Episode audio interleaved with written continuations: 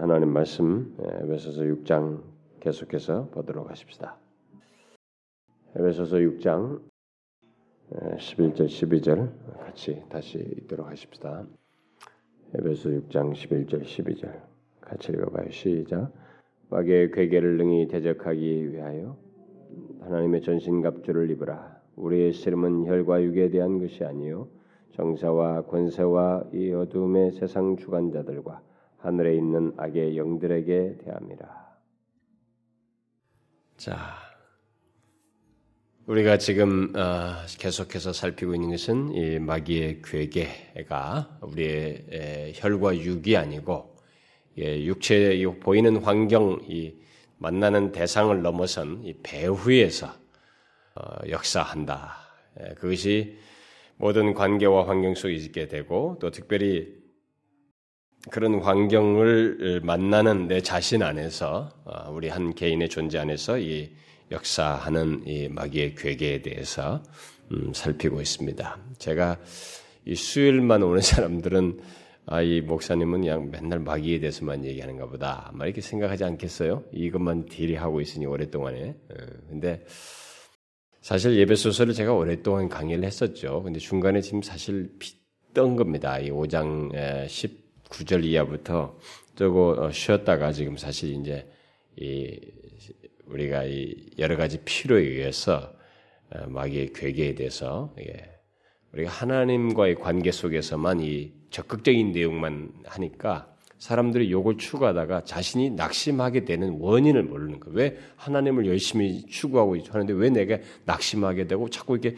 디프레스 되기도 하고 자꾸 내 자신이 이렇게 막 영적으로 뭐 힘들고 침체에 빠지느냐 이런 것들에 대해서 모르는 것이에요. 분별을 못 하는 거예요. 사람들이 우리 교회 지체들도. 그래서 이게 사실 하기 시작한 거죠. 음, 그래서 여참에 이제 그러면 이것을 어, 잘 이렇게 이런 마귀의 괴계에 대항하는 구체적인 그 대안으로서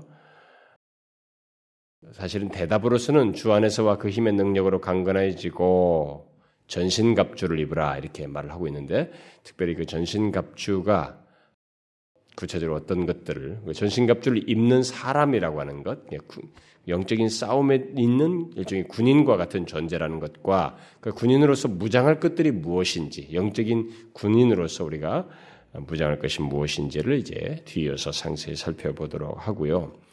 어, 다음 시간까지 우리 개인 안에서 역사하는 마귀의 괴계에 대해서 어, 살펴보도록 하십시다. 우리가 그동안에, 음, 우리의 그 지난 시간까지 뭐막 그 계속됐다고 볼 수가 있겠죠. 우리의 감정과 다양한 경험의 영역에서 어, 발휘되는 마귀의 괴계에 대해서 어, 살펴왔습니다.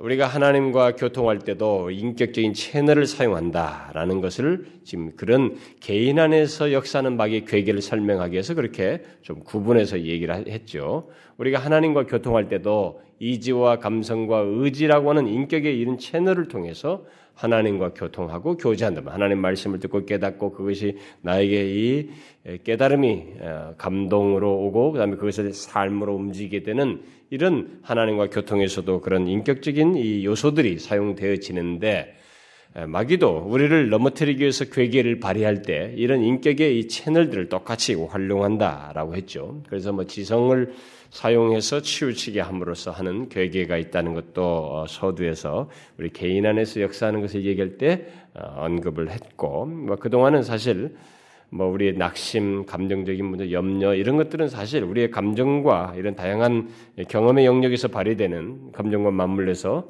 어, 경험의 영역에서 발휘되는 이 마귀의 괴계들을 그동안 장황하게 살핀 셈입니다. 사실 우리 개인적으로 보면 우리들의 이, 이 감정과 맞물린 이 경험 세계, 물론 그것이 다 이지와도 연관이 되어 있지만 구체적으로 좀 세부적으로 말하자면 우리의 감정과 맞물려서 발휘 나타나는 이런 경험의 영역이기 때문에 그런 것들을 상당히 상세하게 에, 살펴봤어요. 물론 이제 그런 것들이 다 또 의지와도 연관이 돼요. 그런데 비중상 그렇다는 것이었습니다. 그래서 오늘과 이제 다음 시간은 어, 특별히 우리의 이제 이 이지, 이제 감정, 어, 그외 의지, 우리의 의지 영역에서 발휘되는 마귀의 괴계, 예, 의지와 맞물려서 발휘되는 이 마귀의 괴계에 대해서 중점적으로 좀 언급을 하려고 합니다. 다 뭐 감정, 이지 다 연관되죠. 의지라 할지라도 분리되지 않지만은 그래도 이제 좀 더 구체, 좀 더 이렇게 특징 특정화해서 어, 설명할 때 우리 의지의 영역에서 발휘되는 마귀의 괴계를 오늘과 다음 시간에 살피려고 합니다. 뭐 지난 시간은 우리의 감정과 경험의 영역에서 우리의 자아, 아, 물론 모든 것이 뭐 이지나 아, 감정, 의지 다 해당되죠. 자아는 사실상. 그런데도 이 자아가 이 감정과 이 경험의 영역에서 주도적인 존재로서 거기에서부터 발원해서 이 감정의 동료들이 크게 일어나는 그 주체자와 같은 이 자아 문제를 아, 지난 시간에 살폈죠. 마귀가 사실은 이 자아를 이렇게 부각시키게 되고 거기에 의해서 아, 그것을 타겟으로 해서 우리를 이렇게 미혹하는 넘어뜨리려고 하는 그 괴계를 발휘한다는 어, 중요한 사실을 지난 시간에 살폈어요. 사실 지난주 내용은 아주 중요한 내용이에요. 자, 그러면 이제 우리의 의지를 통로로 해서 어, 괴계를 발휘하는 문제, 어, 바로 이 문제를 이제 살필 텐데 어, 여러분 우리가 성경에서 보면 우리들의 이 의지가 구체적으로 발휘되어서 어떤 행동과 삶으로 나가는 문제 이것을 성경에서는 굉장히 많이 말하고 있죠. 모든 성경의 진리는 결국 거기에 귀착되도록 하고 있습니다. 우리의 의지와 이 삶의 행동이 발휘되도록 어, 그걸 강조하고 있죠. 그래서 성경 전체 속에서 하나님을 믿는 우리의 행위와 삶이 어떠해야 하는지에 대해서 우리는 아주 어, 흔하게 양 성경 전체 속에서 발견할 수 있게 됩니다. 하나님은 우리에게 어떤 사실을 말씀하시는 것에서 끝나지 않고 뭔가를 말씀하시는 것으로 그냥 끝나지 않고 설사 자신이 어떤 분이시라는 것을 말을 한다 할지라도 그것으로 연유를 해서 우리가 하나님을 향해서 어떤 행동으로 나가야 되는지 결국은 행동의 결론을 우리에게 말씀을 하시죠. 그래서 결국 우리가 하나님께 어떻게 행하라, 어떻게 살라라고 하는 이런 내용으로 귀결됩니다. 아, 이, 이, 이, 부분에 대해서는 여러분과 제가 다 잘 알고 있어요. 너무 익숙합니다. 근데 익숙한 이 내용이 사단이 잘 사용한다는 것이고 여기서 우리가 많이 실패한다는 것입니다. 정말로 많은 사람들이 하나님의 말씀을 쉽게 들으면서도 이 삶에서 실패하는 일이 있게 되는데 거기에 마귀가 괴계를 발휘한다라는 것입니다. 그래서 하나님은 이 구약에서부터 이스라엘 백성들에게 음, 내가 거룩하니 너희도 거룩하라. 음? 그래서 이 거룩한 삶의 문제를 얘기를 하시죠.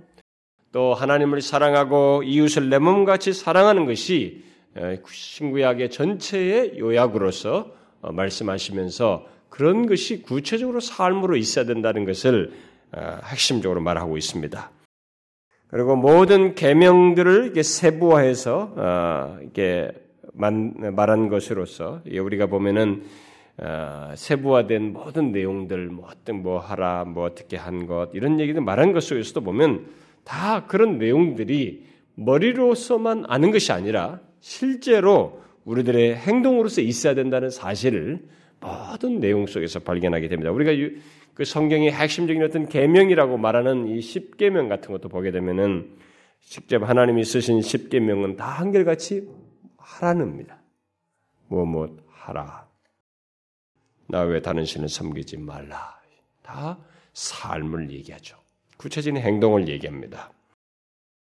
그래서 이 구약의 모든 율법들을 다 기록한 이 모세 그리고 그런 걸 하나님부터 받았던 십계명을 받았던 모세가 이스라엘 백성들을 마지막 그과 그들과 헤어지는 마당에서 어, 유언적인 설교를 하고 그 구약을 이렇게 모든 계명을 요약한 이 신명기에서 또 그들이 앞으로 가나안에서 들어가서 살아야 할 것들을 앞두고 있는 그들에게 그 유언적인 말씀을 그 그들을 다 모아놓고 거기서 그들에게 이 참 장황한 그 메시지를 이렇게 전했는데 그 신명기의 모든 내용들이 하나님의 말씀을 절대로 잊지 마라. 기억하고 그 계명들을 그 말씀을 행하라. 살라. 꼭 그 말씀대로 살아야 된다. 그 말씀대로 살아야 너희들이 복을 얻고 생명을 얻는다. 그러나 너희들이 만진 그 말씀들을 하나님의 말씀들을 불순종하고 행치 아니하면 너희들은 저주와 심판을 받을 것이다. 그런 내용으로 가득 채웁니다. 참 그런 내용 속에서 우리가 아, 보게 될 때 참 하나님의 말씀을 구체적으로 결론적으로는 행하지 않는 것이 얼마나 우리에게 치명적인지를 바울의 유, 아, 저기 모세의 유언적인 그 내용 속에서 어, 발견하게 돼요. 그런데 이 가난의 그런 내용을 듣고 가난으로 들어갔던 이스라엘 백성들이 그러면 어떠했는가? 그들이 그 말씀대로 하나님의 말씀을 잘 행했는가? 어떠했어요, 여러분? 그렇지 않죠. 우리가 이 가나안에서 그들에게 외쳤던 선자들의 메시지를 가만히 보면 선자들이 최정일관 그들이 하나님의 말씀을 듣지 않는다. 듣고 행치 아니하였다는 것을 계속 지적합니다. 바로 행하는 것이 없었다는 것이. 뭐 예배당도 왔다, 성전도 왔다 갔다 하고 의식도 행하고 뭔가 아는 것도 있고 막 움직이는 게 왔다 갔다 하는데 정작 하나님의 계명을 주님이 원하심을 행치 않았다. 아, 이 얘기를 계속 하고 있습니다. 그래서 성경은 결국 구약은 계속해서 그런 내용을 열거하고 있어요. 물론 모든 행동은 음, 이미 그 생각과 마음에서부터 문제가 생겨서 어떤 행동에 문제가 있다는 것은 이미 생각에서 문제가 생겼다는 것이고 여기서부터 마음에서부터 먼저 바르지 않다는 게 마음에서부터 어, 없기 때문에 진실한 마음이 없기 때문에 행동도 뒤따르지 않은 것이어서 물론 어떤 행동을 말할 때는 생각과 마음을 함께 얘기해야 하지만 그럼에도 불구하고 하나님의 말씀대로 행치 않고 살지 않는 것을 계속 성경에서 지적한 내용을 보게 되면 그들은 그 성경이 뭐라고 했다는 것도 알고 제사 드린 것도 알고 뭐가 어떻다는 것도 다 알고 심지어 그런 것이 있는데도 불과 대충 알고 행동을 하는데 외형상으로 하는데도 실제 하나님이 말씀한 대로 진실로 행치 아니하는 그러니까 듣고 알면서도 사실상 하나님 말씀대로 행치 아니하는 그런 모습이 있었다는 것이죠. 그러니까 이게 계속적으로 문제였던 거예요. 그런 하나님의 말씀은 그런데 구약에서 끝나지가 않습니다. 예, 신약에 가서도 그것이 계속 강조되고 있죠.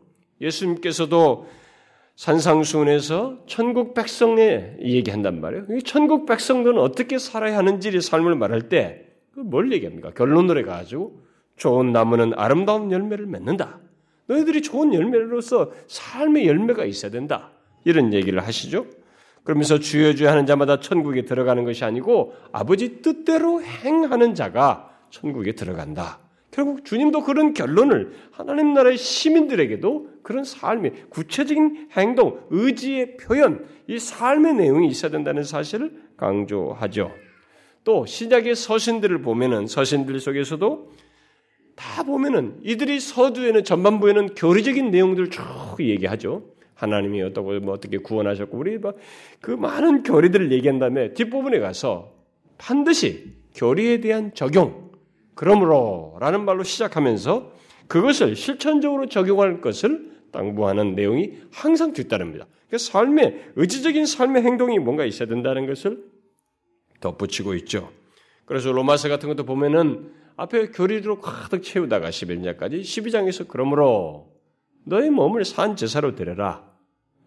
그래서 그러므로로 시작하면서 구체적인 삶의 실천, 행동이 있어야 된다는 얘기를 하죠. 우리가 지금 살펴보는 예배소서 같은 것도 3장까지는 정말 교류로 가득 차 있잖아요. 그러면서 4장 1절부터 그러므로 하면서 뭐라고 그래요? 부르심에 합당하게 행하라.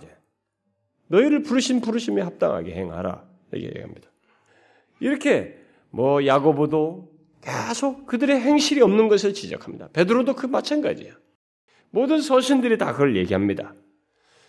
요한 1, 2, 3서 여기서도 사도 요한은 사랑하고 계명을 지키는 자가 있어도 말로만 하니라 말로만 사랑하지 뭐 행, 사랑해 실제로 실천해야 된다. 계명을 지켜야 된다. 빛 가운데 행해야 된다. 계속 행실의 필요로가 그것이 결론적으로 있어야 된다는 걸 얘기합니다. 그리고 이 계시록 마지막 부분에 가보면 이 계시록에서도 승천하신 주님께서 하신 말씀을 기록하는 것 중에 보라 내가 속히 오르니 이 책의 예언의 말씀을 지키는 자는 복이 있도다. 이 말을 반복해요. 서두와 저 뒷부분에 가서도 다시 마지막에 가서도 그 얘기하죠. 그러면서 개들과 술객들과 행음자들과 살인자들과 우상숭배자들과 및 거짓말을 좋아하며 지어내는 자마다 성 밖에 있으리라. 이건 새 예루살렘 성 밖이니 결국 새 하늘과 새 땅 밖에 있다는 것이요. 그들의 거기 들어올 수 없다는 것을 얘기합니다. 이렇게 성경은 우리의 의지와 삶의 문제, 곧 말씀의 실천, 곧 적용 문제를 시종일관 굉장히 많은 부분으로 할애해서 우리에게 강조하고 있습니다. 그런데 재밌는 것은 하나님의 계시만이 우리에게 그렇게 말하는 것이 아니고 아주 재밌는 사실은 이 세상이 예수 그리스도를 알지 못하는 세상이 예수를 믿는 우리를 향해서도 그런 기대를 갖는다는 것입니다. 예수를 믿지 못하는 사람들이 예수 믿는 우리를 생각할 때 무엇을 가지고 기대하면서 판단을 하냐면 저들의 우리들의 행실을 가지고 판단을 한다는 것입니다. 분명 세상 사람들은 영적으로 무지합니다. 그러함에도 불구하고 그들은 우리들의 말에 의해서가 아니라 우리의 행실을 근거로 해서 기독교는 어떻다. 예수 믿는 것은 어떻다. 하나님은 어떻고 예수는 어떻고 이런 얘기를 한다는 것입니다. 그들의 그 같은 판단은 의외로 철저합니다. 그리고 굉장히 강해요. 엄격하기까지 합니다. 그러나 우리는 그들의 그 같은 행동을 무조건 피난할 수가 없어요. 설사 그들의 기준과 판단이 잘못된 것을 잘못된 것에 근거해서 하죠. 성경적으로 볼 때 잘못된 것이지만 우리가 마냥 비난할 수가 없습니다. 그들은 누군가 예수를 믿어서 그리스도인이 됐다고 할 때 그들의 생각은 아, 저 사람은 모범적인 사람이 되는 것이다. 착한 사람이 되는 것이다. 라고 생각을 하고 있거든요. 단순하게. 그래서 만일 예수 믿는다고 하는 사람이 실족을 하거나 삶에 있어서 어떤 문제가 행동에 있어서 어떤 문제를 야기시키고 자신들을 보기에 이거 아니다라는 행동을 보였을 때 그들은 기독교 전체를 의문시합니다. 우리들이 우리들이 소유하고 전하는 기독교 메시지 전체를 그들은 아무것도 아닌 것처럼 취급해. 네가 말한 거 못 믿겠다 이게. 안 듣는 것입니다. 이런 현상이 생깁니다. 그들은 우리의 그런 우리가 예수 믿는 우리들의 일차적 존재 가치가 예수 그리스도께서 십자가에 달려 우리의 죄를 대속하심으로써 우리가 의롭게 되었기 때문이라는 이 사실을 알지 못합니다. 사실 엄격하게 뭐 굳이 성경적으로 말하자면 우리가 설사 죄를 짓더라도 자기가 자기들이 볼 때 우리가 문제가 많아도 어? 흠이 있고 결함이 있어도 예수 그리스도께서 십자가에서 구속하신 사실 때문에 우리는 사실 가치가 있는 거예요. 우리가 완전할 수가 없기 때문에 그럼에도 불구하고 그들은 이런 사실을 알지 못합니다. 그저 그들은 우리들에게 있는 삶과 행동을 가지고 기독교를 판단하고 우리의 복음, 우리가 전하는 메시지를 판단한다는 거예요. 그렇다고 해서 그들의 그들이 무지하다는 이유만을 가지고 그들의 판단을 마냥 무시할 수가 없다는 겁니다. 왜냐하면 성경 또한 그들이 생각하고 있는 그 모르는 중에서 생각하고 있는 그 일면을 성경 또한 말을 하고 있거든요. 우리들의 의지를 드러내는 문제, 하나님의 말씀을 삶으로 적용하는 문제, 이 삶의 문제를 결론적으로 있어야 된다고 말을 하고 있기 때문에 그들의 말을 무조건 틀리다 이렇게 말할 수 없다 이거예요. 물론 마귀는 제가 지난번 그 주일날 이 복음 전도 문제, 복음 전, 전도를 하는 데 있어서의 그 복음 전도를 막는 마귀의 역사를 말할 때 언급을 했습니다만은 우리의 행실과 삶의 문제들을 예수 믿는 사람들이 범하는 문제와 약점들을 악하게 활용하고 반기독교적으로 그래서 복음이 전해질 사람들 안에서 부정적으로 편견을 갖게 하고 그래서 복음 증거가 되지 않도록 하는 이 배경적인 역사를 하기도 하죠. 물론 분명히 그런 부분에서 마귀의 역사가 배후에 있어요. 이런 것에 대해서. 그러나 우리는 분명히 그런 가운데서도 성경이 말하는 것에 근거해서라도 이 문제를 피해갈 수 없다는 것입니다. 그래서 오늘 우리가 살피려고 하는 것은 성경조차도 강조하고 있는 우리들의 의지의 사용 문제, 곧 하나님의 말씀을 따라서 행하고 사는 것, 한마디로 말해서 말씀의 적용 문제가 우리에게 꼭 필요로 한데 이 문제에서 마귀가 끼어든다는 것입니다. 여기서 마귀가 괴계를 발휘해서 우리를 혼란케 하고 우리의 행실에서 치우치게 하고 그래서 결국 핵심에서 벗어나게 하고 결국 우리 영혼은 유익이 되지 않는 것이나 오히려 뭔가를 하는 것 같은데도 우리 영혼은 더 메마르거나 잘못된 위선에 빠지거나 더 좋지 않은 상태로 결국 영혼의 비참함으로 야기되는 이런 역사를 마귀가 괴계를 발휘해서 한다는 것입니다. 그러면 마귀가 그의 괴계를 예수 그리스도를 믿는 우리의 의지와 관련해서 구체적으로 어떻게 발휘할까? 그것은 일단 우리들이 결론 자체는 그렇습니다. 그, 그가 가지고 있는 결론 자체를 괴계를 발휘해서 이루고자 하는 목적 자체는 하나님의 말씀을 따라서 행하고 사는 것을 막고 하지 못하도록 하거나 또 치우치게 함으로써 우리를 통해서 하나님에 대한 모욕, 또 우리를 통해서 하나님과 하나님과 우리 사이의 관계에 틈이 생기도록 하는 것. 뭐 이런 결과를 야기시키는 것입니다.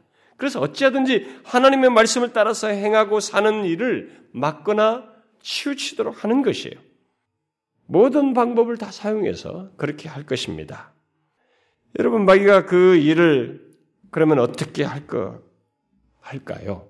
여러분들이 한번 자신의 경험에 비추어서 한번 생각해 보세요. 여러분으로 하여금 예수 그리스도는 우리로 하여금 하나님의 말씀을 따라서 행하고 사는 것을 막고 치우치도록 하는 이런 괴계를 우리의 삶 속에서 발휘한다고 하면 그걸 어떻게 할 것 같아요?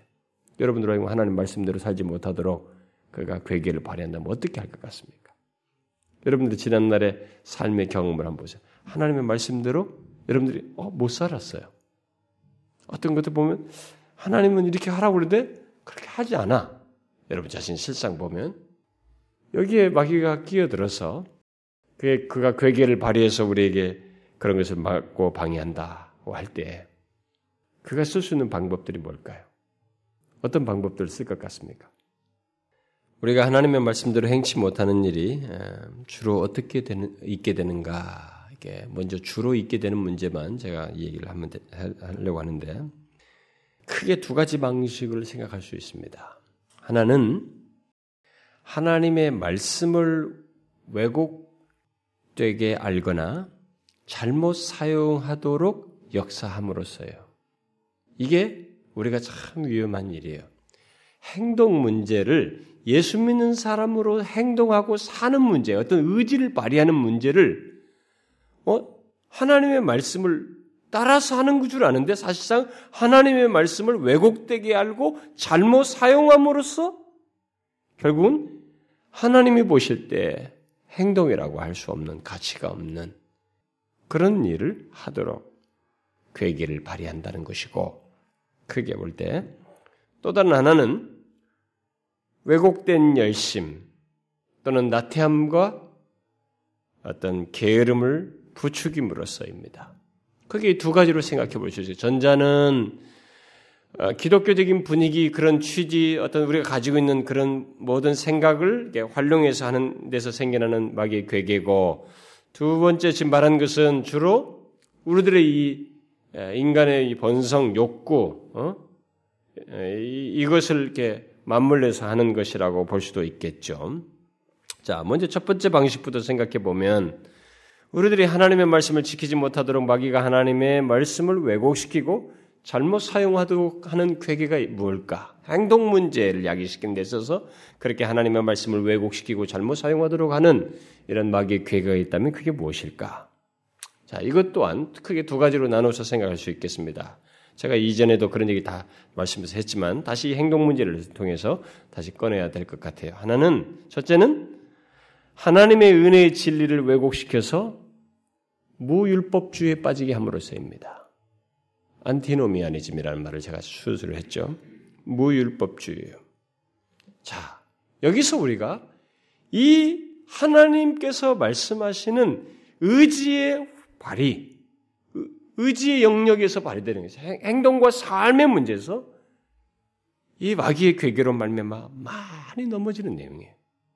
하나님의 은혜의 진리를 사람들이 잘못 활용하고 잘못 이해하고 잘못 활용해서 결국 행동을 하지 않는 어? 무율법주의로 빠지게 된다는 것입니다. 그러니까 우리가 많은 사람들이 그런 생각 하잖아요. 너는 의롭게 되었지 않는가? 너는 구원받았잖아. 하나님께서 너희 죄를 다 완전히 사하셨지 않는가? 십자가에서 너희 죄를 완전히 다 사하지 않았는가? 그리고 하나님께서 그렇게 은혜로 우리를 구원하셨을 때 그를 끝까지 인도하지 않았는가? 너 얼마 전에 우리 주일 낮 예배마다 어? 그 설교 들었지? 하나님의 은혜로 시작해서 은혜로 끝난다고 그랬잖아. 하나님의 은혜가 그렇게 너를 이끌고 풍성하게 한다고 했잖아가. 그러니 뭐 행동 같은 게 그렇게 뭘 그렇게 중요한가? 어? 행동 네가 다 그 문제가 있어도 네가 행동에 조금 결함이 있어도 하나님은 은혜로 다 할 것이다. 그러니 행동에 크게 신경 쓰지 않아도 된다. 이렇게 부추김으로써 결국 우리들의 행실에서 의지의 영역에서 경성함이 흐트러지고 하나님을 향하여 진실한 행동으로 나아가는 것을 흐트러 버리는 이런 괴계를 발휘한다는 것입니다. 그래서 죄를 쉽게 짓는 이런 일이 있게 된다는 거예요. 자, 이게 많습니다. 아마 저는 여러분들이 주일 난예배 그동안 제가 6개월 넘도록 은혜에 대해서 얘기했을 때 그런 일 들으면서 어떤 사람에게는 그걸 듣고 나서 이 죄에 대한 이렇게 무장해제가 되듯이 예, 참 쉽게 죄를 이렇게 지으면서도 은혜가 된다. 그래서 그 죄에 대한 경계심이 흐트러져 버린 그런 모습이 혹 있었는지 모르겠어요. 초대교회는 이런 초대교회는 어쨌든 이들에게는 하나님의 은혜의 치리를 왜곡되어서 무율법주의에 빠지는 일이 많이 있었습니다. 우리가 이제 그런 사례들을 많이 보죠. 여러분 그 성경을 한번 보십시다. 몇몇 교회들에 대한 언급에서도 보게 되는데 고린도전서 5장을 한번 보세요. 고린도전서 5장 5장 1절 2절 한번 읽어봅시다. 시작. 너희 중에 심지어 음행이 있다 함을 들으니 이런 음행은 이방인 중이라도 없는 것이라. 누가 그 아내 아비의 아내를 취하였다 하는도다. 그러하고도 너희가 오히려 교만하여 져서 어찌하여 통한이 여기지 아니하고 그 일 행한 자를 너희 중에서 물리치지 아니하였느냐? 예, 이방인에게도 없는 말이지. 어? 어? 이방인 줄에도 흔하지 않은 일이 너희들한테. 그 뭐예요? 이들이 막 고린도 교회가 바울을 통해서 복음을 듣고 와 좋았단 말이에요. 어? 야 은혜가 십자가의 은혜가 크다 이거지. 그런데 이 죄에 대해서 방만했어요. 이렇게 무일법주의에 빠진 것입니다. 이게 마귀예요. 정말 무서운 것입니다. 우리의 행실을 이렇게 무너뜨려 버려요. 치우치게 해가지고. 로마의 성도들에게도 아마 그런 게 있었던가 봐요. 그래서 우리가 로마서 같은 거 보면은 그 6장은 막 그런 것을 많이 다루죠. 어, 한번 여러분 6장 한번 펴보세요. 로마서 6장. 로마서 어, 로마의 성도들 속에서도 이런 문제가 야기될 수 있다는 것을 알기 때문에 구원을 얘기하면서 어, 이제 덧붙였다고 봐야 되는데 자 한번 1, 6장 1절을 먼저 어, 한번 읽어봅시다. 시작. 그런즉 우리가 무슨 말 하리요? 은혜를 더하려고 죄에 거하겠느냐? 이 은혜 문제를 얘기할 때 죄를 쉽게 생각하는 일이 있을 수 있는가? 아, 이런 얘기를 하는 거죠. 근데 그런 내용이 쭉 나오긴 하는데 뒤에 가서 어, 뭐라고 그래요? 6절 같은 거 봅시다. 6절 한번 읽어 시작. 우리가 알거니와 우리 옛사람이 예수와 함께 십자가에 못 박힌 것은 죄의 몸이 멸하여 다시는 우리가 죄에게 종로로 타지 아니하리 함이니 이게 성경이에요. 이게 하나님의 답입니다. 그런데 마귀는 이렇게 하지 않게 아 은혜를 은혜로 너희들은 구원받지 의롭다 얻지 않는가? 영원히 하나님과 한복하지 않았는가? 이 문제가 지금도 여전해요. 여러분 하나님께서 우리를 어, 예수 그리스도 안에서 구속하신 목적이 뭡니까? 어? 십자가에서 우리를 구속하신 목적이 뭐예요? 여러분 디도서 한번 보세요. 디모데 전후서 디도서 2장 349페이지 신약 성경 349페이지 2장 14절 한번 읽어봐요. 시작. 그가 우리를 대신하여 자신을 주심은 모든 불법에서 우리를 구속하시고 우리를 깨끗하게 하사 뭐예요? 선한 일에 열심하는 친백성이 되게 하려고 자신이 자기를 내주었다 예수님께서 이런 목적이 있는 것이에요. 그렇게 행실이 그런 삶으로 어? 선한 일을 열심히 하는 그런 것으로 나가도록 하기 위해서 죽으신 것이었는데 아이 이게 말이죠 사람들이 그냥 은혜 은혜로 우리 구원받았다. 그러면서 죄를 방만하게 하게 돼. 그래서 야고보서의 수신자들 중에도 아마 그런 것이 있었던가 봐요. 그래서 야고보가 얘기한 게 뭡니까? 행함이 없는 믿음은 죽은 것이다. 그건 믿음이 아니다. 행함이 없는 것. 그 그들 사이에 막 그런 게 있었던가 봐요. 그러니까 벌써 1세기에 그런 것이 있었던 거예요. 그들에게 이 마귀는 그들의 의지를 왜곡시켰던 것입니다. 삶을 왜곡시켰어요. 그래서 실제로 그 성경의 기록상으로는 이 신약의 기록상의 순서는 사도 바울의 서신들이 먼저 기록됐단 말이에요. 바울의 서신들이 그러니까 바울의 서신이 먼저 기록되다 보니까 어, 전파될 때 복음이 전파되는 이방인들 전파될 때 이들이 그 먼저 복, 이 말씀을 하나님 말씀을 들은 사람들은 바울에 의해서 전한 메시지 중에 의롭담을 얻었다는 것, 구원의 확신, 뭐 이런 문제가 크게 와닿았단 말이에요. 칭의 문제가. 그러니까 그것을 통해 사람들이 이런 문제가 야기돼요. 행실에 무율법주의가 서서 일어났다는 거예요. 그래서 순서상으로 뒤에 이제 예수님께서 행적하셨던 삶 속에서 하셨다는 거죠. 예수님의 행적과 가르침을 뒤에서 사도들이 또 같이 쓴 거죠. 그 마가, 마태, 누가복음, 요한복음 이렇게 순서대로 나온 것이죠. 그래서 복음서들이 예, 써진 거예요. 시간상으로 내용상으로는 복음서가 앞이지만은 이 기록의 순서상으로는 사도들의 바울의 서신서가 먼저예요. 그러니까 이것을 통해서 그 당시에 초세, 초대교회 당시의 사람들이 거기서 다 이런 문제, 무율법주의에 빠졌던 거예요. 그러니까 인간의 그 간사한 마음이 아마 무율법주의의 은혜의 질 들으면서 탁 생기는가 봐요. 생기는가 봐요. 역사는 이것을 수도 없이 증명했습니다.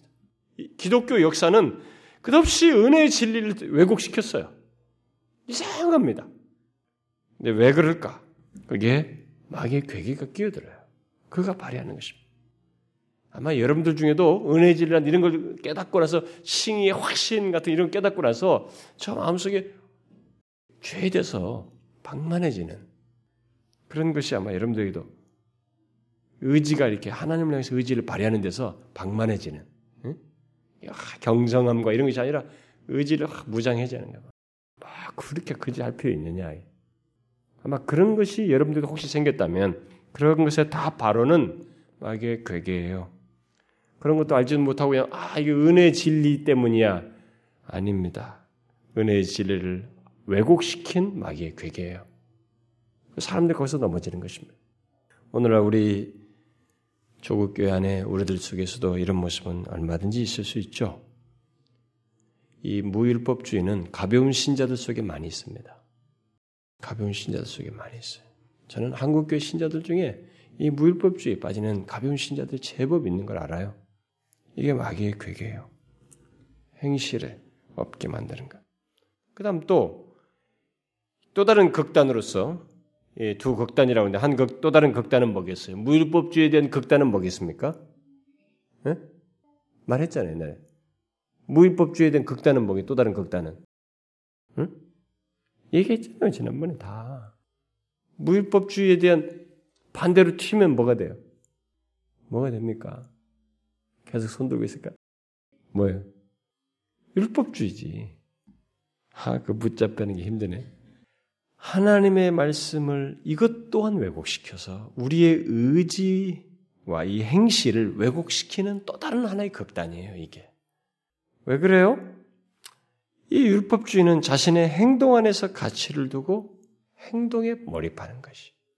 율법주의는 하나님의 은혜로 또 믿음으로 말미암아 구원을 얻는다는 것 대신에 자신의 행동과 외형의 가치를 둠으로써 이 행동을 왜곡시켜.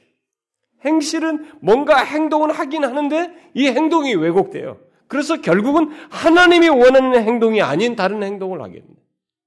의지가 결국은 전혀 또 다른 데로 가버리는 것이. 열심히, 저쪽은 아예 안 해서 그런데 이쪽은 열심히 하는데 이게 다른 데로 가버려요. 왜곡된단 말이에요. 참, 이런 면에서 보면 마귀의 역사 같은 거 보면은 괴계는 정말 대단하다는 거예요. 괴계가 간계하다는 것입니다.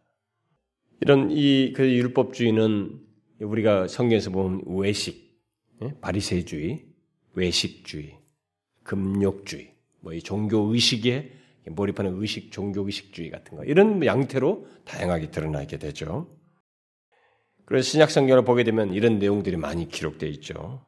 예수님 당시에 예수님께서도 바리새인들 향해서도 그걸 많이 지적하신 것도 보게 되고 신약 성경 이 서신서에도 보면은 어, 외식하는 바리새인들의 그 어, 예수님께 지적한 것 못지않게 초대교회 유대주자들에 의한 이 예, 율법주의 이것을 많이 시작하죠. 우리가 이미 갈라디아서와 골로새서를 연속해서 살피고 있는데 지금 갈라디아서 살피고 있면서 새벽 기도 사람들은 다 배우고 있죠. 정말로 그들이 율법주의, 강한 율법주의에 그 가지고 이 예수 믿는 사람들을 유혹해 가지고 넘어지는.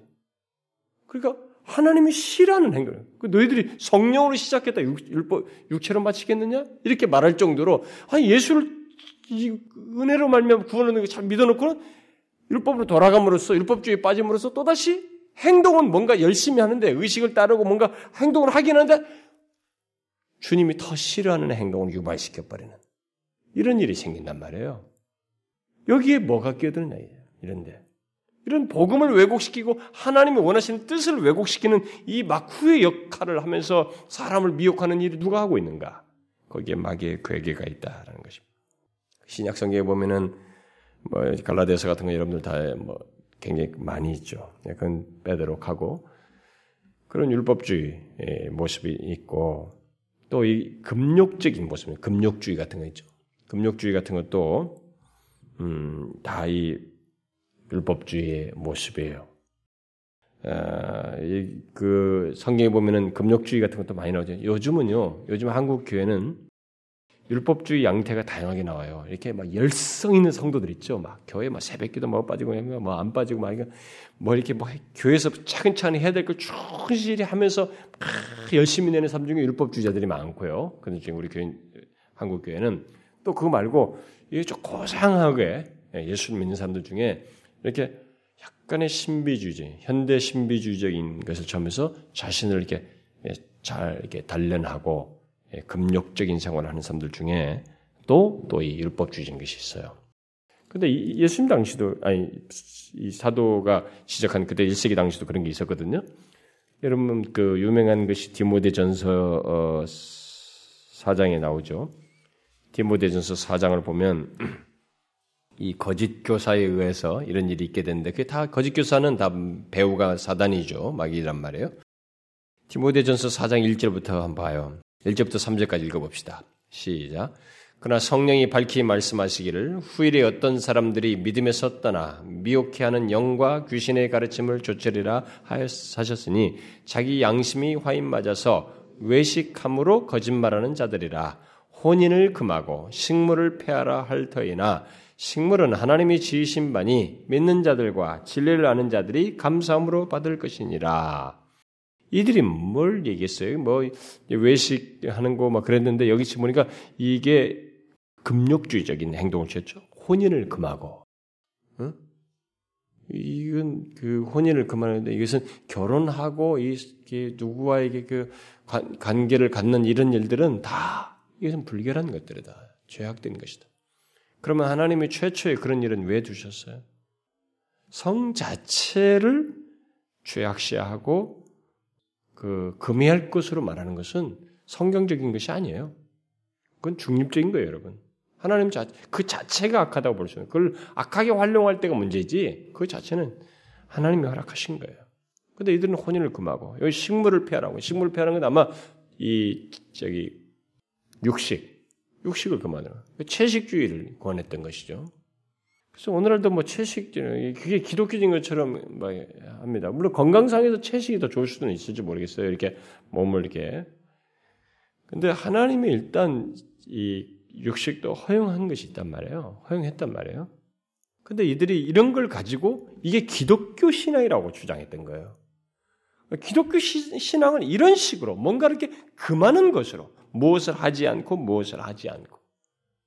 그 지금도 그런 거 많이 있잖아요. 금욕적인 것으로 그게 율법주의거든요. 뭔가 이렇게 자꾸 금하는 것으로 자신의 행동 가치를 두는 거예요. 자신의 금한 어떤 행동을 행동의 기준으로 삼는 거죠. 네, 그것에 의해서 자신이 바르게 믿는 것으로 생각하는 그런 일들을 생각하는 사람들인데 이게 오늘도 그게 많이 있어요.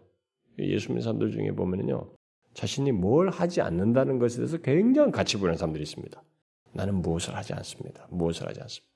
네? 그런 거예요. 근데 그것이 뭐 글쎄요. 자신이 더 하나님 앞에서 그 철저한 가운데서 있을 수 있는 것입니다. 있을 수 있는 것이에요. 원래 진실하게 믿으려면 그런 것이 없어지게 돼요. 근데 그렇게 하는 것이 아니라 진실하게 하나님을 믿는 가운데서 뭔가를 금하는 것이 아니라 자신이 금했다는 행동 자체의 가치를 두게 되면 성격이 달라져요. 성격이 달라진 것입니다. 금욕적이라고 하는 거.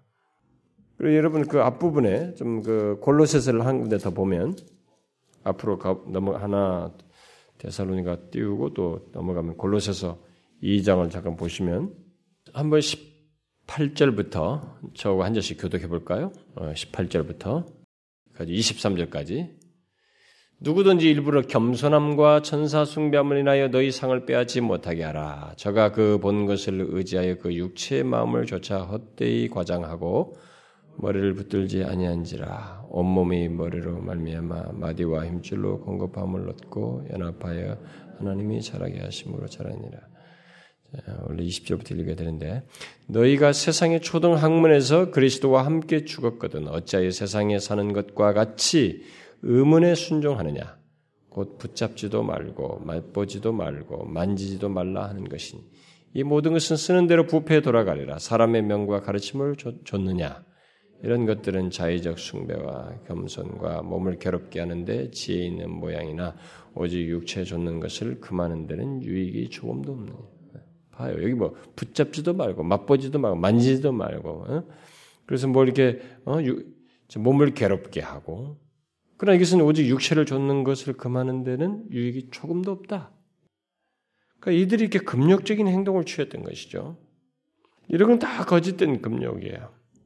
정말로 이런 부분에서 여러분들이 어떤 것을 금할 때 금하게 된 원인과 매력이 하나님이어야 해요. 주께서 나를 사랑하시고 그분의 은혜에 대한 감사여야 합니다. 에?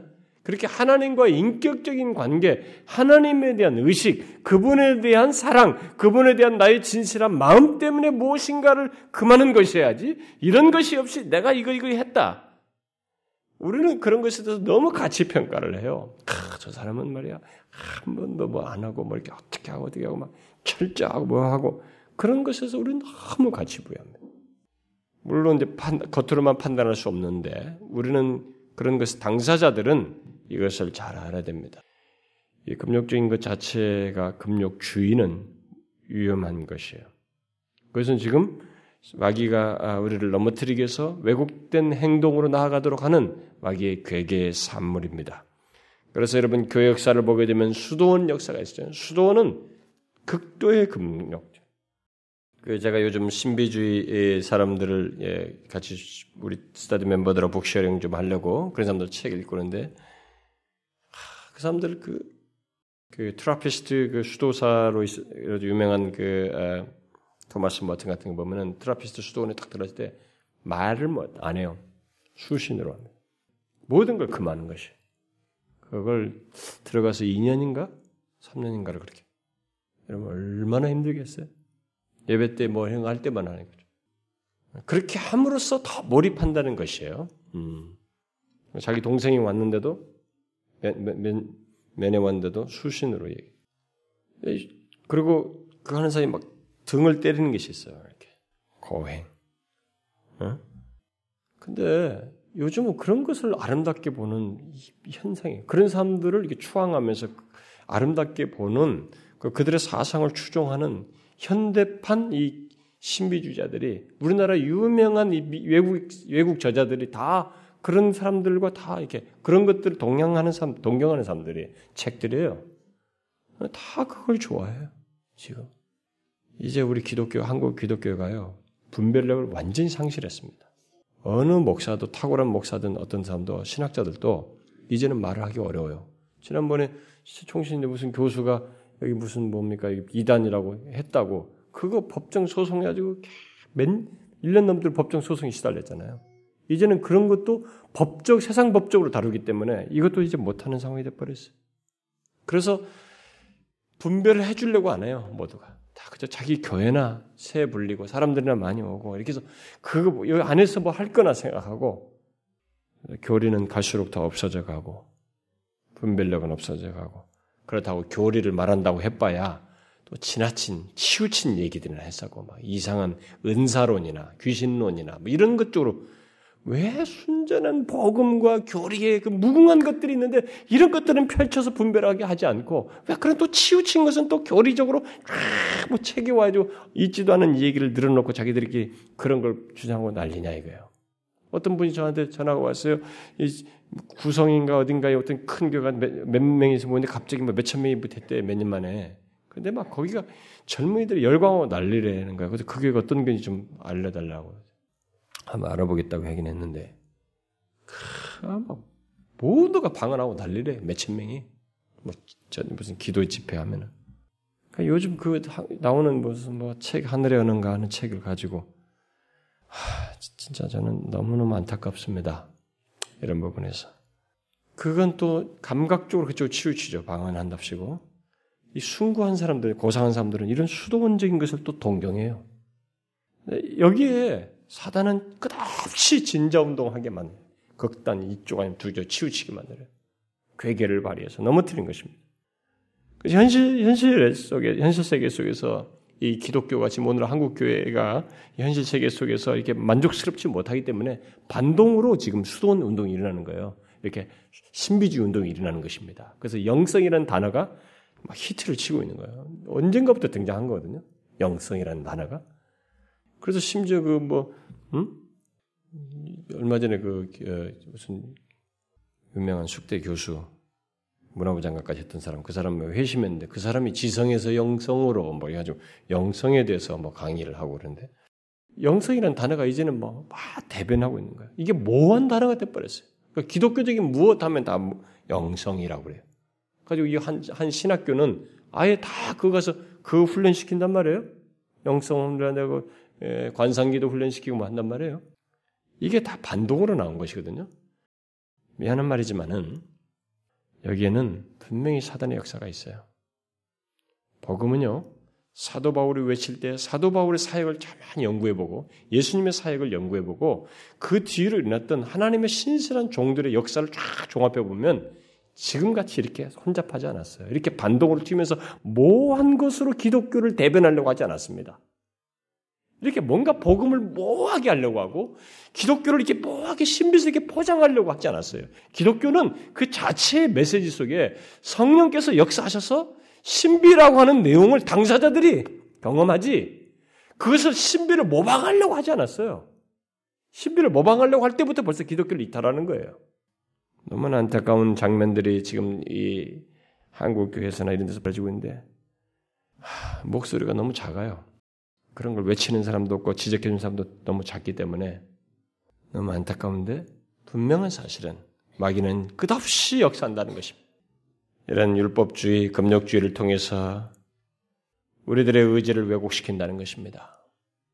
그 외에도 우리들의 다양한 율법주의 형태로 우리를 왜곡시키죠. 행동을 왜곡시킵니다. 보통 율법주의에 빠지는 사람들을 보게 되면 성실한 사람들이에요. 뭔가 열심히 있는 사람들입니다. 뭔가 잘해보려고 하는 사람들이에요.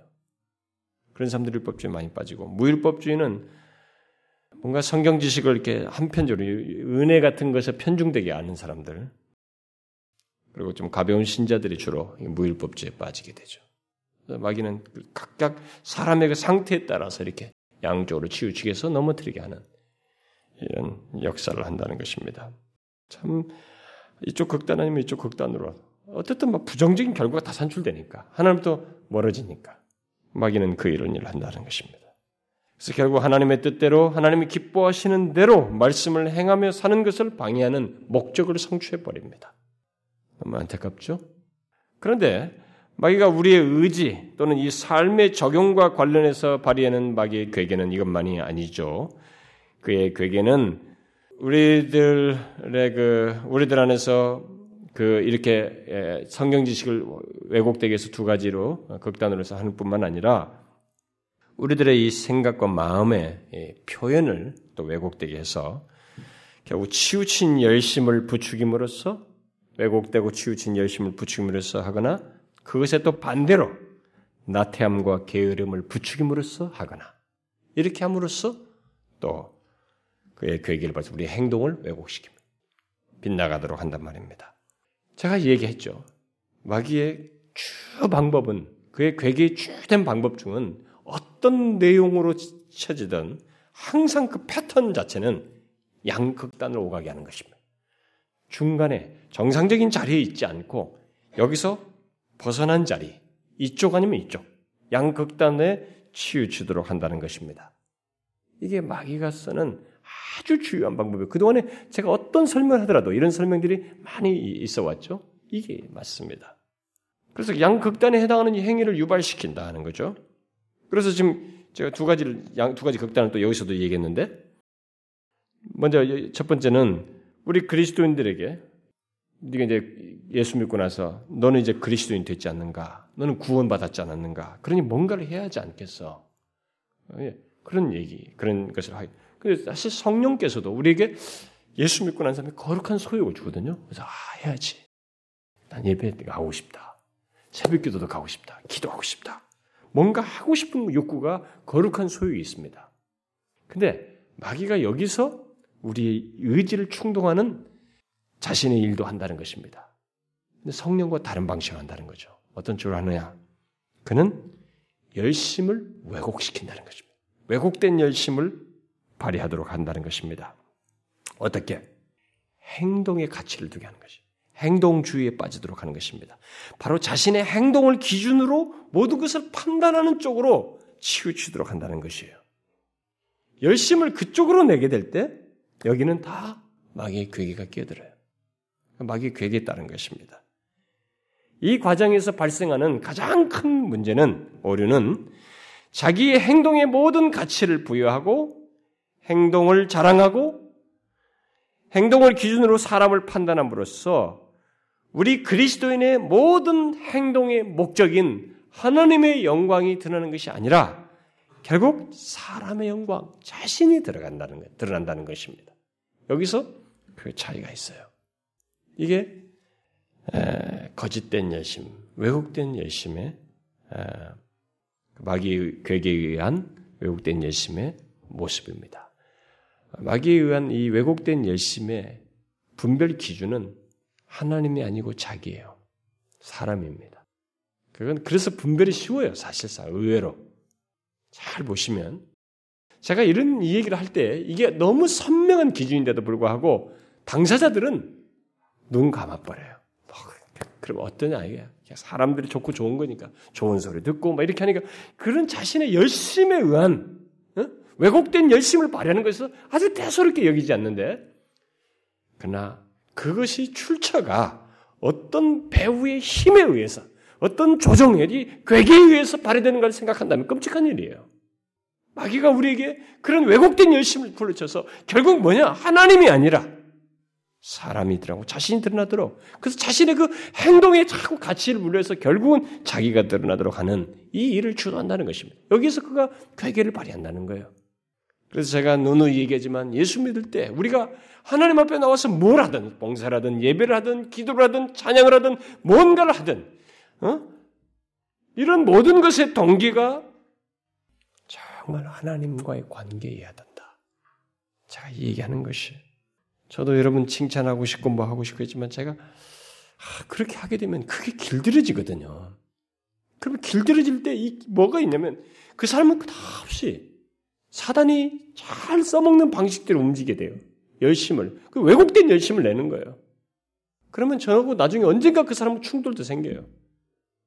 그래서 진짜로 자신이 그리스도인으로서 어떤 행실을 하고 싶거든. 정령 하나님에 의해서 해야 돼요. 뒤에 가서 다시 결론을 내리겠습니다만 하나님에 의해서 움직여야지. 이 거짓되고 왜곡된 열심에 의해서 거기에서 가게 되면 아, 결과는 마귀가 좋아할 일밖에 안 생겨요. 이걸 넘어서야 됩니다.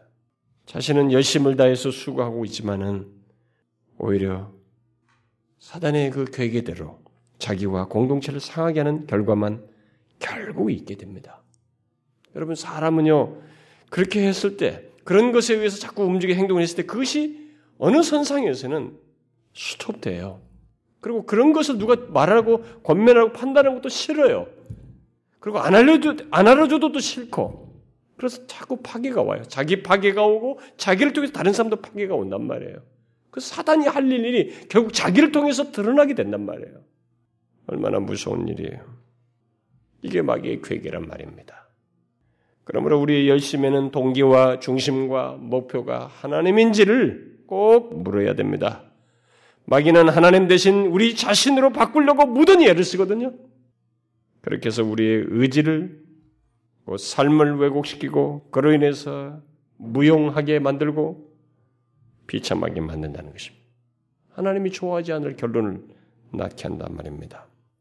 또 이렇게 열심을 내면서 열심 자체가 왜곡되도록 하는 하도록 마귀가 괴기를 바랄 뿐만 아니라 마귀는 또 여기서 또 다시 극단으로 또 다른 극단으로 우리를 유혹한다는 것이죠. 어떻게 해요?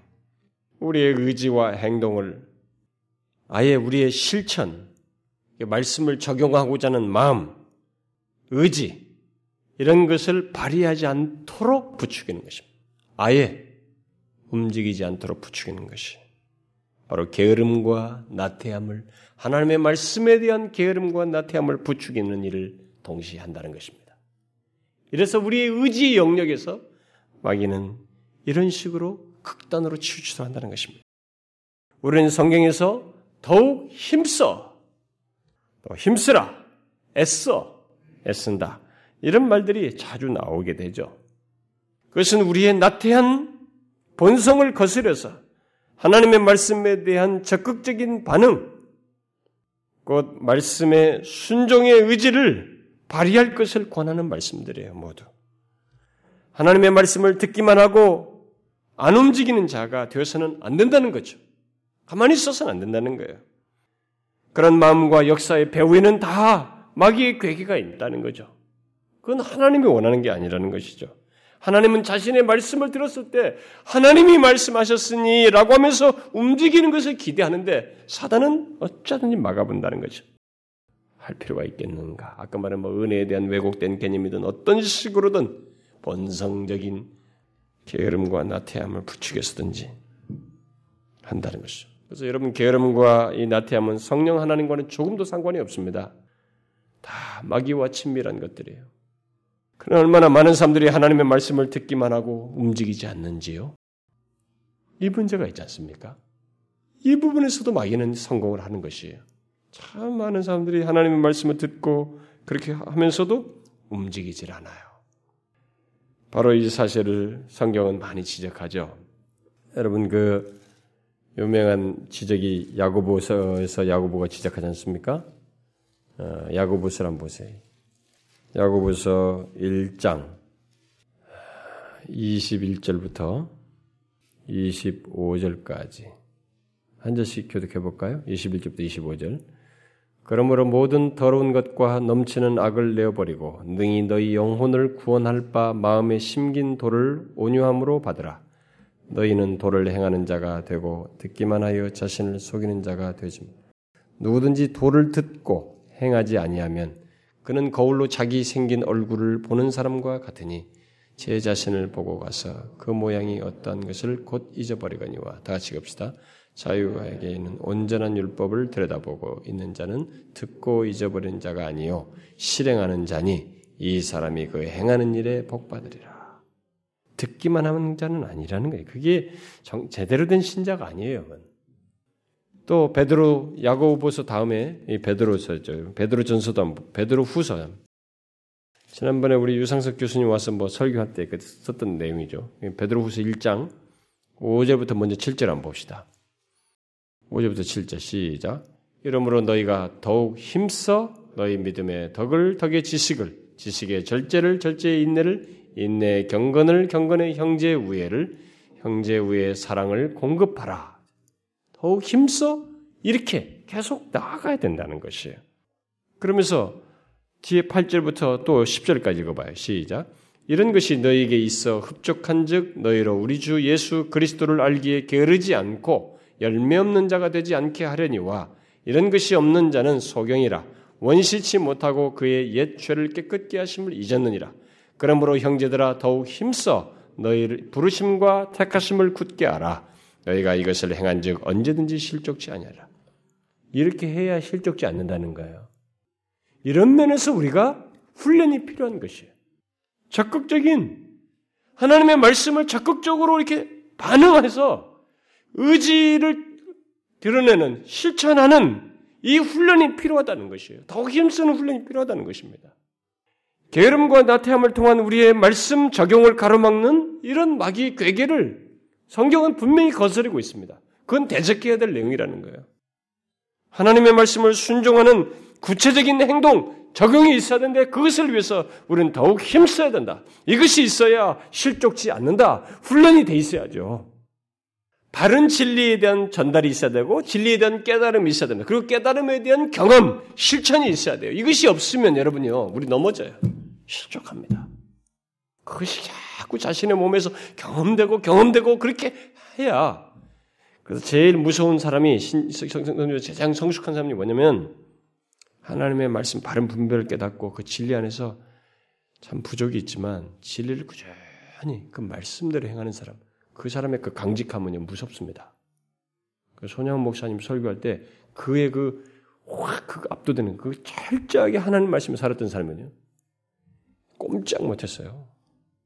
그분이 설교할 때 여기 막 그 사람들이 일단 경솔하고 뭐 어쩌고 하나님 말씀 아무리 자기 생각이 옳은 것 같으면 말해도 하나님 말씀이 아니라는 것에 대한 단호한 얘기를 했을 때 그들이 꼼짝 못했습니다. 그것이에요, 여러분. 그래 실족치 않습니다. 그래서 실족치 않는 거예요. 여러분, 마귀는 우리를 끝없이 게으르고 나태하도록, 그런 말씀에 움직이지 않도록 부추깁니다. 여러분, 그동안 이런 부분에서 많이 넘어지지 않았어요? 넘어지지 않았습니까? 아이, 맞지. 뭐, 오늘은 좀 이렇게 하지. 꼭뭐 이렇게 해야 되나, 뭐. 그게 다 어디로부터 나온 것입니까? 여러분, 우리는 마귀의 실체를 알아야 됩니다. 우리 안에 왜 하나님을 향한 부정적인 생각과 마음이 꿈틀거리며 나를 반박하고 계속 역사되고 있단 말입니까? 하나님을 향한 거룩한 소욕도 성령으로부터 오지만은 하나님부터 멀어지도록 하는 이 부정적인 소욕은 반대로 마귀로부터 오는 것이에요. 그게 괴계에 의한 것입니다. 그걸 분별해서 대적해야 된다는 거예요.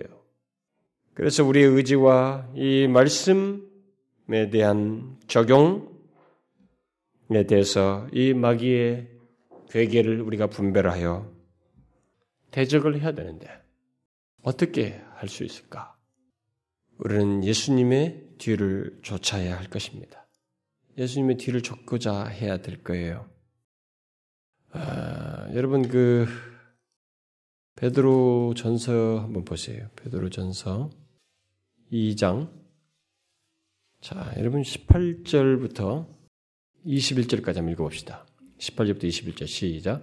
사원들아 범사에 두려워함으로 주인들에게 순복하되 선하고 관용하는 자들에게만 아니라 또한 까다로운 자들에게도 그리하라. 애매히 고난을 받아도 하나님을 생각함으로 슬픔을 참으면 이는 아름다우나 죄가 있어 매를 맞고 참으면 무슨 칭찬이 있으리요. 오직 선을 행함으로 고난을 받고 참으면 이는 하나님 앞에 아름다우니라. 이를 위하여 너희가 부르심을 입었으니 그리스도도 너희를 위하여 고난을 받으사 너에게 본을 끼쳐 그 자체를 따라오게 하려 하셨느니라. 자, 우리에게 어떤 삶이 있기를 말하는데 그 얘기를 하는 중에 결론으로서 그렇게 하게 되는 이것을 주님의 모범으로 얘기하면서 너희들도 본으로 우리에게 보이셨으니까 그 자체를 따라가야 된다. 이렇게 말하고 있습니다. 우리는 우리의 삶의 이런 행동, 의지를 발휘하는 문제, 의지의 영역에서의 이 행동과 삶의 문제에 대한 어떤 답을 찾기 위해서 지난 시간에도 우리가 예수님을 모범으로 했습니다만 이것 또한 우리는 예수님을 모범으로 생각해야 됩니다. 자, 여러분 예수님이 자신의 이 의지를 어떻게 발휘했어요? 자신의 행동과 삶을 어떻게 드러냈습니까? 무엇에 근거해서 어디에 이끌렸어요? 우리가 이제 그걸 따라야 되는데 어디 이끌렸어요? 무엇을 따라서 행했습니까? 예수님께서. 하나님의 뜻.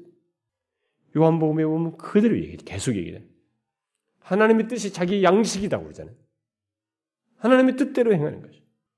끝까지 그 고뇌의 순간에도 정말 인성을 입은 자신으로서 그 죄를 짊어지는 그 고뇌의 순간에도 너무 힘들었지만 그래서 너무 힘든 그 외침이 할만하거든 이 잔을 내게서 좀 물리쳐 달라는 하면서도 그 고뇌를 다 지나서 그래도 그의 중심을 끝까지 움직였던 것은 뭐예요?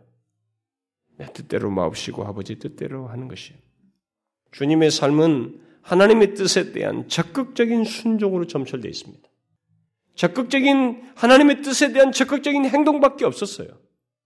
그분의 마음과 뜻과 곧 모든 행동은 오직 하나님 아버지 뜻에 의해서 좌우되었습니다. 우리가 그것을 뒤따라야 된다는 것입니다. 그러기 위해서 우리는 예수님처럼 하나님, 뭐 우리는 예수님 자신을 생각해도 상관없습니다. 우리는 하나님을 생각해야 됩니다.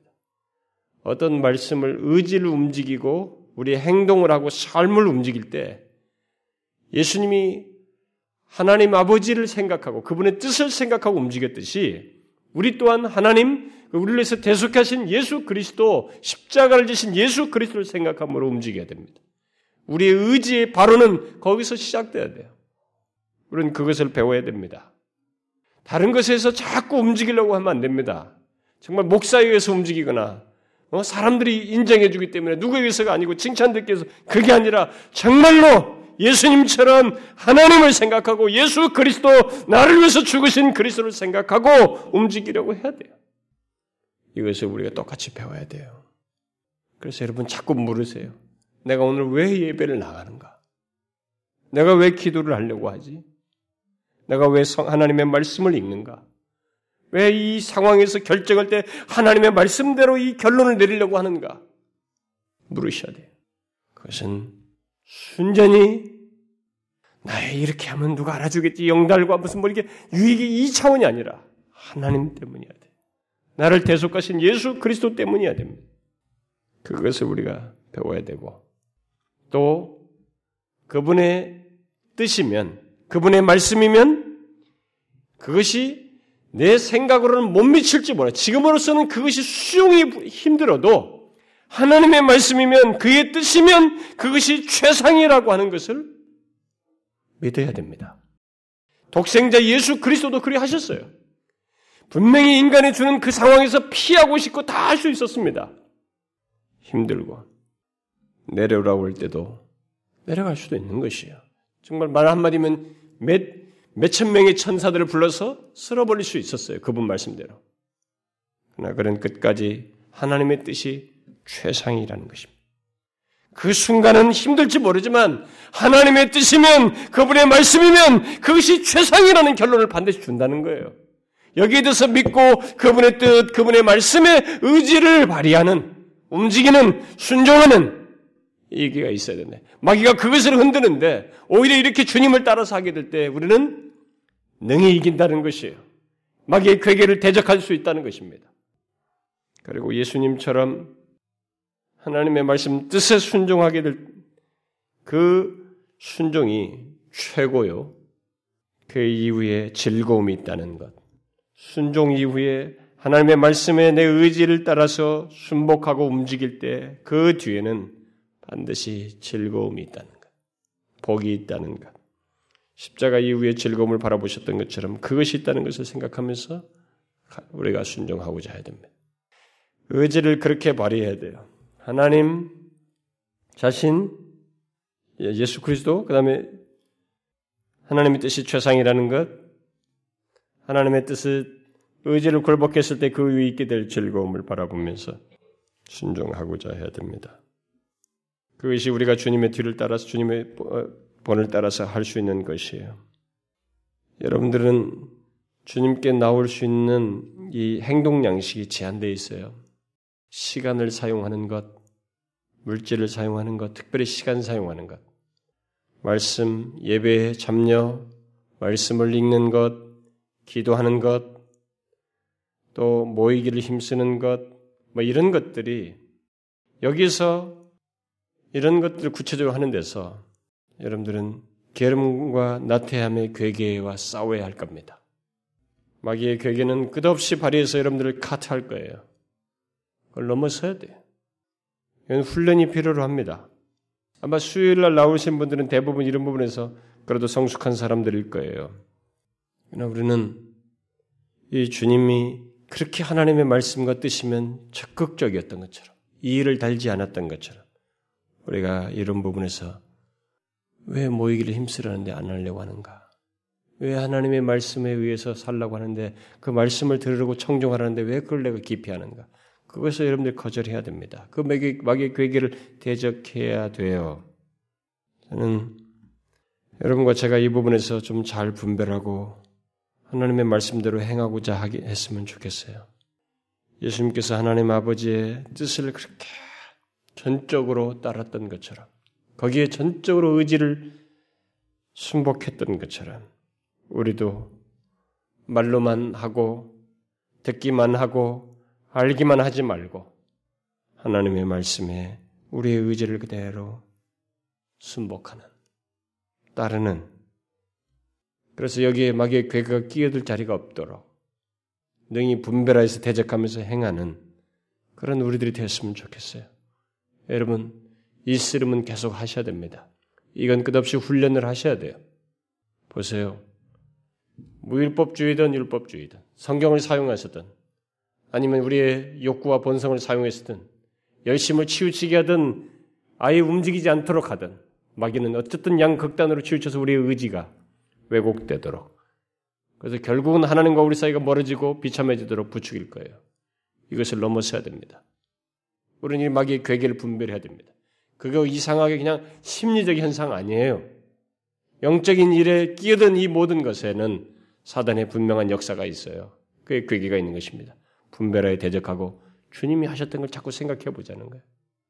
그분이 어떻게 자신의 의지를 발휘하셨는지를 생각해 보자는 것입니다. 주님과 같이 하자. 기도합시다.